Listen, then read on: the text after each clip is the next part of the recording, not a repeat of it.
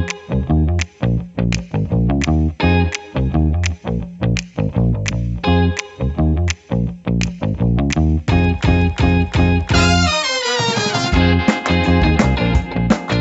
Right, everyone. Welcome back to another episode of the Balanced Blues Brothers podcast. I'm Travis Flock, and again, I'm joined by Travis Tyler and Ola for this episode. Uh, we come to you after a lot that's gone on in the footballing world uh, since our last recording that covered the win against City and the progression in the Champions League final. First and foremost, the footballing world was shattered, shook, and ripped apart for 48 hours after the consummation and subsequent decline and crumble and collapse of the European Super League, which saw 12 of Europe's biggest, you know, richest clubs around trying to break away and form their own monopoly on football. So, I, what we're going to do is cover that, and we're going to try to give any insight that we have on a Brighton match, but there's not much to say other than 22 men kicked the ball around for 90 minutes and left all of us worse off for watching it for 90 minutes. And then we will get into more, most importantly, the massive result that had giant top four implications against West Ham, where the Blues went to East London and took down the Hammers. Uh, so, first, we will start um, talking about the ESL. I am not going to give my thoughts on this. I have written an article and it is on the Chelsea Social. You can find it there. It is called An Ode to the Super League. So if you want to read my thoughts and hear about them, I highly encourage you to go check out the website and just read the article. I have a lot to say about it and it's mostly all covered there. Um, so first, I'll go ahead with you, Ola. I'll go ahead and you know give all the listeners out there your thoughts of all of these events that happened with the Super League starting, collapsing, all the implications, and and really you know, what do you think about it? I mean, first of all, it was really sudden. I mean, we one moment we are thinking about the Brighton game, the next moment we're the next month we were, caring about the Super League announcement. It was it was silly and it was very I don't even know how to put it, but I feel the the I'm happy that it ended. I'm happy that it was dead in the water in less than three days. And I feel the, the fans calling for, for Bruce Buck to be replaced are overreacting. I don't think Buck should be scapegoated. Yes, he's the chairman of the board, but he didn't make that decision by himself. And let's not pretend he did. Roman trusted his judgment, and that's not surprising, seeing as he's the chairman of the board, and Chelsea has made Abramovich a lot of money over the past few years. So I wouldn't be surprised that they trusted him with that kind of thing. And I also want to point out that from the document that was released of the Super League, they proposed for the teams to still be playing in the league. And the Super League was, was, was supposed to be a midweek league. But when the thing was announced, as a punishment, they threatened to, to withdraw them from the from the league competitions and international football. And that's what triggered the whole thing. And that's probably why many teams began to pull out of it. I don't think what was sold to them was that they would play in the Super League and they wouldn't play league football and they wouldn't play international football. So I think all that was the football governing bodies reacting to the Super League. So technically, what Chelsea pulled out of was, was not what they were sold. So I don't think we should we should really look at it as oh we uh, Buck just wanted to sell the club out for money and throw the players under the bus, throw the manager under the bus. It was an investment that they saw an opportunity to get into and let's not be naive. If a Super League was going to be created and five out of the six richest teams in England are, part, are going to be part of it, Chelsea will be part of it. They were going to sign up for it. It's not it's not something we can we can come out of.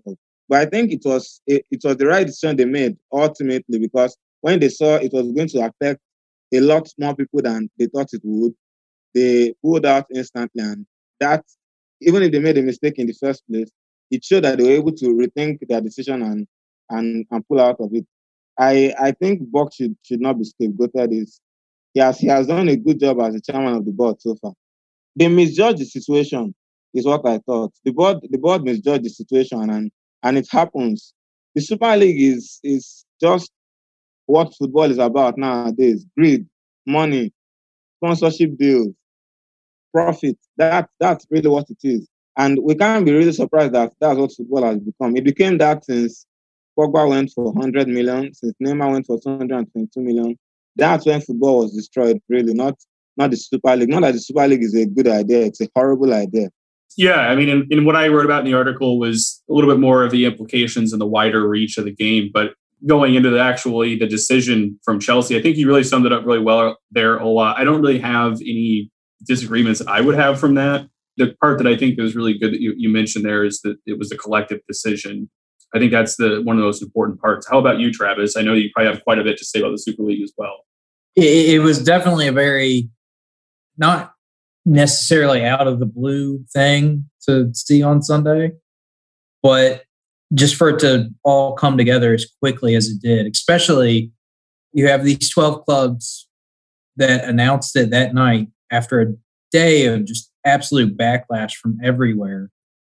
And you've got, you know, the Premier League saying, all right, we'll kick you guys out. You've got Champions League saying, all right, you'll be banned from the Champions League. And they still announced it at the end of the day.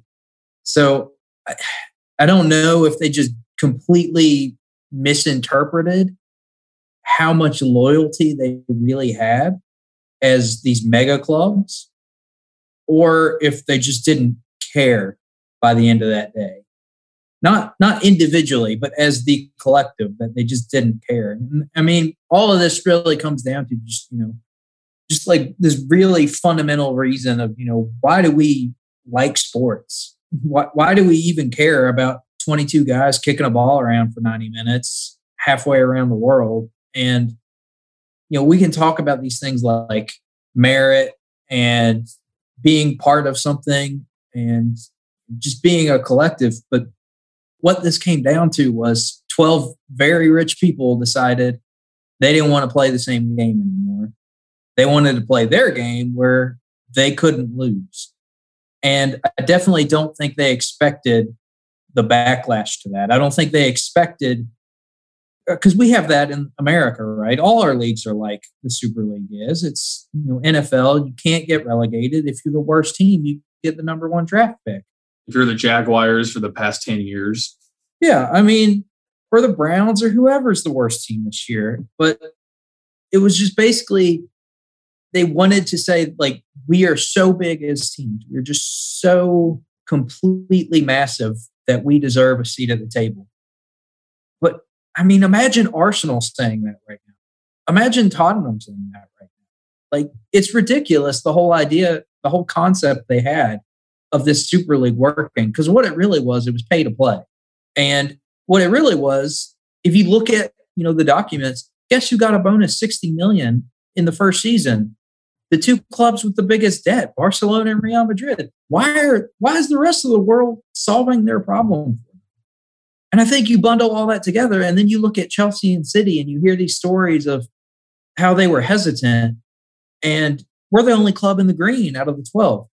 So if we're hesitant, why are we saving Arsenal from being poorly run? Why are we saving Tottenham from being poorly run? Why are we saving Real Madrid from being poorly run? It made no sense. And obviously, I wasn't in the room with Roman or Buck or whoever made this decision, but they definitely didn't make it with the fans' interests in heart. And I guess what it comes down to is, you know, who really owns this club? Is it Roman or is it the fans? And I think the fans outside of the Stamford Bridge made the point that it's Roman is a caretaker. What someday Roman's going to be gone, and the fans are still going to be there. He can put whatever he wants to in this club, and he's put a ton into this club. But we cannot forget this moment. You know, you cannot forget that in this moment he said yes to the Super League, just like the other eleven. And I'm not saying Roman has to get out of Chelsea. I'm not even saying Buck has to leave, even though personally, that's what I would prefer. But, you know, we have to remember that for all they've given the team, they still tried to kill it. They still tried to do their own thing at the end. And I think that's what's really frustrating me with some of the reactions. Like when that apology, quote unquote apology, came out.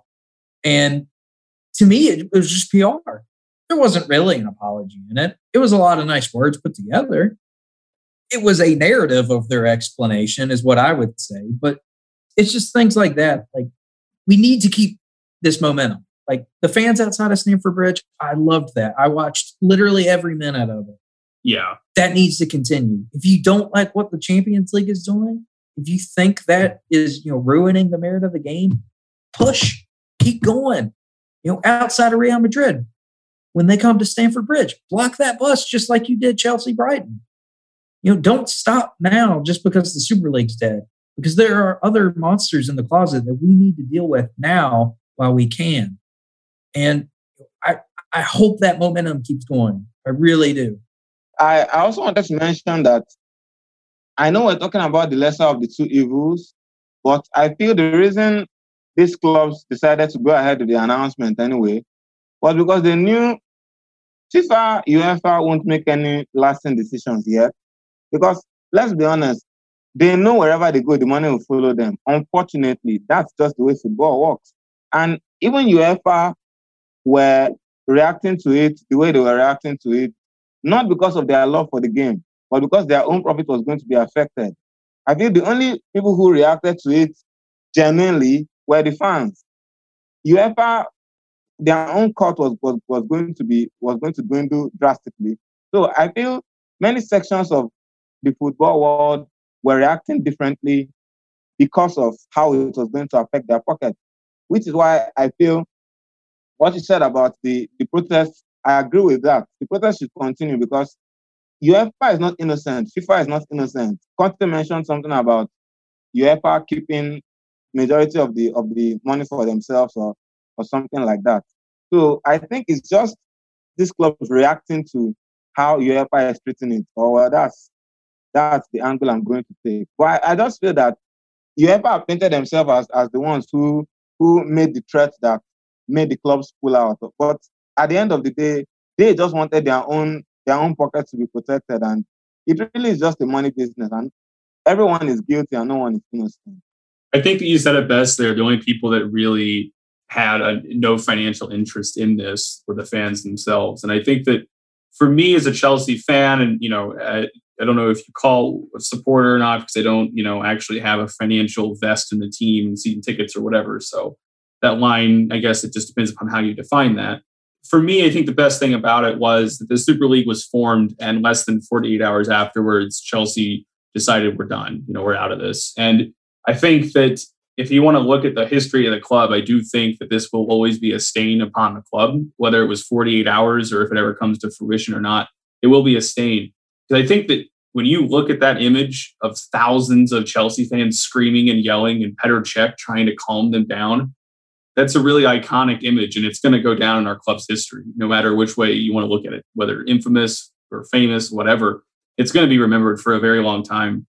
And i i think that's the, the best point about it is that uefa is not innocent here right? They know what they're doing and, and the reform that they did in response to the super league is more or less to get the super league clubs into you into the you know uefa champions league competitions without actually having to qualify for it and if you look at like the coefficient points, Chelsea are lower on that list than many other clubs in Europe.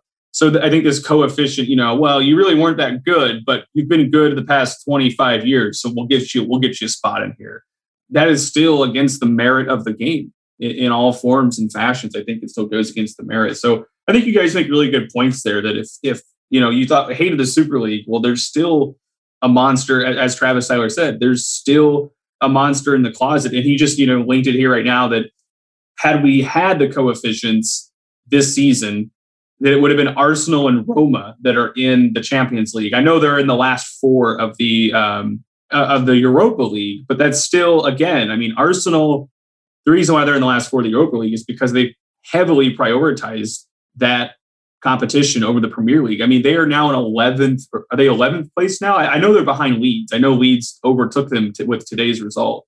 They're low enough to be more irrelevant than usual. Yeah, exactly. And that's just, and that's not even, they are irrelevant in Europe. And the reason is, is because how many years, when was the last time they even qualified for the Champions League? Was it 2015? Probably when Wenger was there. Or yeah, was it 2015, 2016 when they got second place? Uh, yeah, they got second place behind Leicester's title title winning season, and that's the last time I can remember them being in the Champions League, and that's about it. I, and they've just been sort of irrelevant since they were bad last year, mid-table club. They're totally a mid-table club this year, and I just don't know if we should continue to give people chances based upon past production because that's sort of uh, in in a very indirect way that's nepotism, right? That's just giving uh, you know your friends jobs in in the real world sense because of what they've done in the past. Maybe if maybe if they've been bad for a long time, you're still giving them the, them the job because of other reasons. In in this case, in UEFA's situation, it's mostly all down to finances. So, and you know, it, it is a really unfortunate thing. It's going to be a stain among us for a long time. But uh, it, it, it's great that we did the right thing and pulled out, and we we're the first club to do that. So, if there is any little, tiniest consolation prize to take away, I guess that's it. So I guess that next like moves us to what happened quickly after the fans stormed Stamford Bridge and blocked the team bus and had Petr Cech screaming at them to calm down and give it time. And that was the match against Brighton. With all the events going on preceding this match, I did not expect a whole lot out there because as a fan myself, I was really, really distraught. Um, I took the day off work Monday, when I got off my phone, all internet, went out, you know, in basically 11 mile hike with no cell service the entire time. And it was wonderful. But I can't even imagine being a player, right? Your job, right? What you you're representing your country, playing in this league that you've aspired to play in, maybe who knows how long, and all all of a sudden a unilateral decision that you were not involved in whatsoever is made, and all that is ripped out underneath you, and your whole future is thrown in the air. So that's kind of what I was thinking about Brighton. Now, what happened? I don't know what you guys think about preceding Brighton, but I'll, I'll open that up to you, Travis. By the time the match kicked off, I was we had been rumored to be leaving the Super League, so I was at the point where I was just kind of happy with whatever was going to happen because you know I had spent two or three days really questioning like could I still be a fan of this club after all this? I wasn't too bothered. I was kind of into the whole idea of Brighton and a zero-zero draw by the end of it, just because you know that's what the fans were out there fighting for. You know, fighting for the chance to earn it. And the only things to say about the game is when you have a three-four-three against a three-four-three, kind of blank each other, and we saw that again against West Ham. And we'll get into that.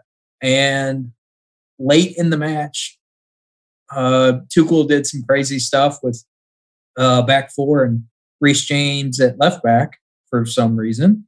But other than that, a game was played. That that's about it. Yeah. How about you, Ola?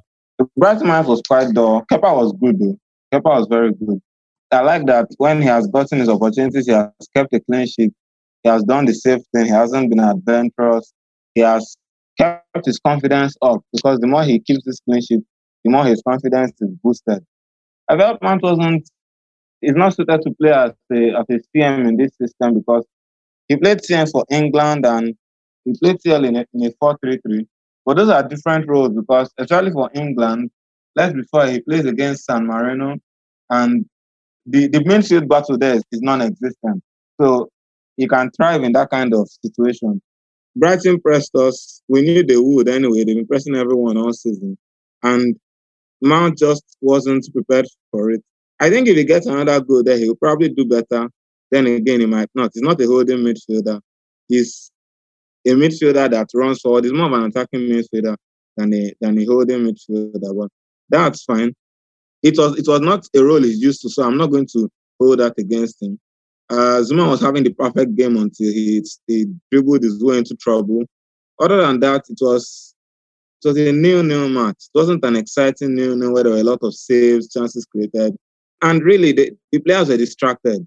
The players were distracted. I mean, they were preparing for their match. Super League news broke out. They couldn't go to the stadium. The match had to be delayed. Even Tuchel admitted he didn't arrive at the match with in the right frame of mind. I can only imagine how that would affect the players. I mean, he has been coaching for for close to 20 years, and he too was destabilized by that. So I wouldn't really hold that against them. We didn't lose, so we'll, we'll take that as a positive. Yeah, I think that's kind of how I felt too. Um, is that there's really not a whole lot to break down and analyze from that match. It was a really dead match overall. Um, it was just 90 minutes of kicking the ball around and not much else going on. Kepa made some good saves. Offensively, we had absolutely nothing. There was zero cohesion whatsoever in the midfield. There's no control. There was no link between the midfield and the attack. It, it was really tough to watch. But honestly, I didn't really care about the result because of what was going on and just the decision to withdraw from from the ESL just prior to the match. I think that was the major victory, both uh, for the club, morally for the fans, everything. I think that was really just the, the major talking point there. When we did see that they, you know they immediately responded and you know they, they got over this uh, quickly, right? They were able to refocus, and, and even Tuchel mentioned himself after the match against Brighton that it did what was going on with all the events in the ESL did impact his ability to be completely focused on the match, and he was not really where he normally would expect himself to be on the touchline, and in terms of his mindset and his mentality and his focus. And I, so I think that's the that's the thing here is the club. You know, they did act unilaterally, and it, they didn't even consider the impacts of when this announcement was made. It was such a crucial time of the season. Thankfully, though, we didn't lose. Still got a point, and we went from fifth to fourth after Brighton. And then we had the giant match against West Ham. It's kind of weird to say that for top four implications. Really, the winner of that match was going to firmly control their own fate as far as finishing in the top four. Chelsea went in and had quite a lot of changes, um, more than I would have imagined, to be honest, uh, especially Azpilicueta playing at right wing back. And then how the wing backs were used is something we can talk about as well. Those were, it was a little uncharacteristic to see them overlapping centrally as opposed to out wide uh, with the attacking forwards. Chelsea got the 1 0 win. So I will start with you, Ola. What did you think about the match against West Ham? I thought there was no cohesion in the attack in the final third. It felt a lot like the Sheffield United West Ham game, FA Cup game. It felt a lot like that. We were running into the final third and then trying to figure out what our plan was. We were not coordinated. It looked like a very young attack. When, when they matured, those things would, would definitely be better. But it looked like a very young attack. There was no coordination to our attack. We're just running into the final third, and we're getting into the final third easily and not doing enough with it. I would like to say purpose came into our attack when Ziyech came in, but really the game really opened up with the red card. I feel the goal we scored was good positioning by by Werner, and it was good thinking by Chilwell. But two West Ham players should not be stretching their foot out and missing that. Really, it mm-hmm. passed right between them. And on any other day, with competent awareness, should I say, that goal is not scored. But we're not going to, to hang on to that. It was it was our only goal scoring opportunity in the match, and we're not our only goal scoring opportunity. We had others, but that was our best one, and we capitalized, which was good. Silva was very good. He was consistent. He kept his head. Mount was also very good, and they win against West Ham did a double over them. They did a double over us last season. We did double over them this season. Our probably going to play Champions League football while they wouldn't. So our own is better. How about you, Travis? What do you have to build off from that? Well, kind of like I was saying with Brighton, when three four three is against us three four three, it just tends to cancel itself because the whole point of playing three at the back in any fashion is the overloads it lets you create, which all pretty much go away when you're facing the same formation. So I kind of was expecting that just because that's how West Ham have been deploying most effectively so far this season. And when that happens, you're basically bringing the game down to 1v1s and just individual moments of brilliance. We're not really a team that's overflowing with those, but you know, Mason Mount did really well. And we were able to create a few cutbacks into the box to Pulisic, which not really who the who you want in the box. So when Chilwell was able to get his pass through the defense, and I Timo was where he needed to be, finally. And he put it in the back of the net. Finally. And I'm really happy for him. and then he had that miss later. I, I tweeted out on Twitter about in 10 years, English teachers are going to use Timo Werner to teach duality of man. You know, he can he can be exactly where you want him to put it in the back of the net, and then he could just completely fluff a chance right in front of goal. So yeah, I mean, it was another one of those kind of games, but unlike Brighton, this one we had a little more individual ability, and that made the difference, I think. we had a little bit of a tactical tweak in the second half. I kind of think we went into a three-five-two, either because Mount dropped deeper or he was out of gas. I don't really know. But that seemed to help. And like Ola said, the red card is what really killed it. I don't think it was a red card. I think that was kind of silly, but it finished the game in the way we wanted. Yeah, I wanted to talk about Timo Werner a little bit more because um, I think that you know the, the miss was bad. Like, let's not try to downplay it. It was a really poor miss, but at the same time, if you take that one miss out of his game, like let's just pretend that never happened. It never ricocheted off the crossbar, and he was there to even be in that position. I mean, otherwise, I felt he was man of the match. Besides that one miss, I understand that you know he's going to be evaluated in full context, which is part of that miss. But I mean, the goal that he did score, right? He he got the ball around the halfway line, had a really good control and flick over, uh, and then retained the ball, laid it off, used like you know a really good movement and vision with how the, the play was progressing, and then you know was right there, right time, right place, gave the keeper no chance to save that. I think there's a lot of his game that I saw yesterday that gives me hope that he's going to get firing now at the right time of the season and the right time for him personally to finish the season with momentum heading into next year. But I, have seen a lot of harsh criticism, is what I'm just going to say from that miss. You know, I've seen that. I mean, I've literally seen people, and I'm sure you guys have seen it too on Twitter, right? We, we a lot of us in the same circles that you know it's time to sell Timo because he missed that chance. and I'm just like, well, if you're going to define his match by the miss, then it's literally the definition of a narrative at that point because you're ignoring all the other positives and focusing on this one negative the guy literally made the difference in the match. The only difference that was made was through Timo Werner. So I don't know how you guys feel about that. Do you think he was maybe dug out a little too much because of that one miss? Yeah, I'll, I'll just say real quick the stuff I'll say about Timo is going to be similar to what I'm going to say about Murata in the past. If we win a game 1 0 and Timo Werner is the only goal, I don't really care about his misses.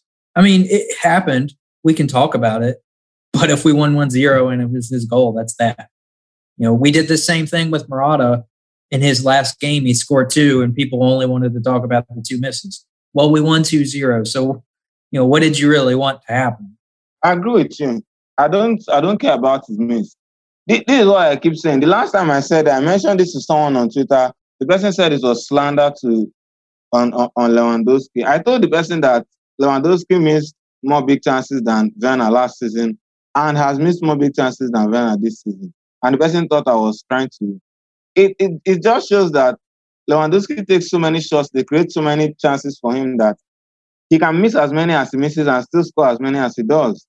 So I'm not bothered about Werner's misses if he's scoring the goals. I mean, we won 1 0. Okay, let, let's look at the, the FA Cup semi final. Ziyech scored, then missed that chance. We won the game 1 0 in the final. And someone said they would have given Ziyech man of the match if he hadn't had that miss. When if he hadn't scored the goal, we wouldn't have won the match. So I, I don't know how what they expect um, Werner to do. I had mentioned before that his misses are, are yet to really cost us in a big way. And I hope that they never comes. Wishful thinking, but I hope that they never comes. I don't think we should judge the match against West Ham by his miss. He did many things right in that game. Besides that loss, who were some of your other standout players I'll go with Jorginho. I mentioned Silva and Mount. I, I like what I saw from Jorginho a lot. He was he was operating, he was defending in the box a lot, and that's really what you want from your defensive midfielder. How about you, Travis? I'd say Chilwell, just because of how often he was get able to get crosses in and be free out wide. Very quietly, he's kind of kicked Marcos Alonso back out of the starting XI. So I'm I'm all for that. Good for Chilwell. Yeah, I think some of my standouts were definitely besides Werner, it was it were you know I would choose probably Mount, Silva, and Chilwell. I think those were my three other big standout players. But I think really everybody had a strong game. I, I didn't really look at anybody and think, oh, they were terrible. Even Azpilicueta at right wing back, I thought did okay. I didn't think he was bad. So looking forward to Real Madrid. You just got the notification that Kovacic is out. Uh, he will not be playing in that match. But that that could be a big blow for us. But that kind of remains to be seen. I still think Kanté and Jorginho can hold down the fort, but how do you feel about going into this match? Do you think that you know? Do you still have confidence that we can pull out the result, or maybe get a you know a, a non-goalless draw in this match? We've considered a lot less chances than Real Madrid this season and a lot less goals. So we, we need to watch out for the balls in over the top because that's their best source of creativity against us. We will play three at the back and we will try to contain them. That's their best source. And it's a very good source for them because Kroos is, is a madness of a passer. So once we can withstand all that, I think we'll be fine. I think we have a much better chance now that we've killed the Super League and Perez is going to be all upset and throwing his toys out. And I mean, I kind of said the same thing with West Ham and Brighton that they would turn up against us because we were one of the bad guys. But Real Madrid's going to have that against us and vice versa now, too. So let's use that and go shock them. Like I said, have Perez throw his toys out because that's been pretty funny to watch on Spanish radio late at night. Yeah, he is really kind of making a big deal out of this and saying a lot of blasphemous stuff that's just totally untrue. But I think that when you look at it, you know, I don't want to say that I'm overly confident, but because the Spanish media is painting us as this underdog that probably shouldn't be here, whatever, and that, that's what they always do. They always, you know, big up their own teams and try to play down everybody else and make up make up stuff. Marca is essentially the Madrid mouthpiece, but Tuchel now has managed 21. Ma- if I'm not mistaken, it's 21 matches total with 16 clean sheets. I think what all I'm going to say is good luck, Real Madrid. Good luck scoring because it, nobody really does it, and that's true of almost all of the best offenses and many elite managers have now failed to break down Tuchel's Chelsea. So I actually will say that I am cautiously optimistic that we are going to get the win here. Travis is saying only Big Sam is elite enough to destroy us. it's very true. We're the only team we can't defeat this season is uh, West Brom's relegation fodder squad. So, with that, it concludes another episode of the Balanced Blues Brothers podcast. We hope to be coming back to you for the next recording after a giant win at Real Madrid and defeating the evil empire themselves that Florentino Perez commands and has commanded for a while. So, for all the listeners out there, until next time, keep the blue flag flying high.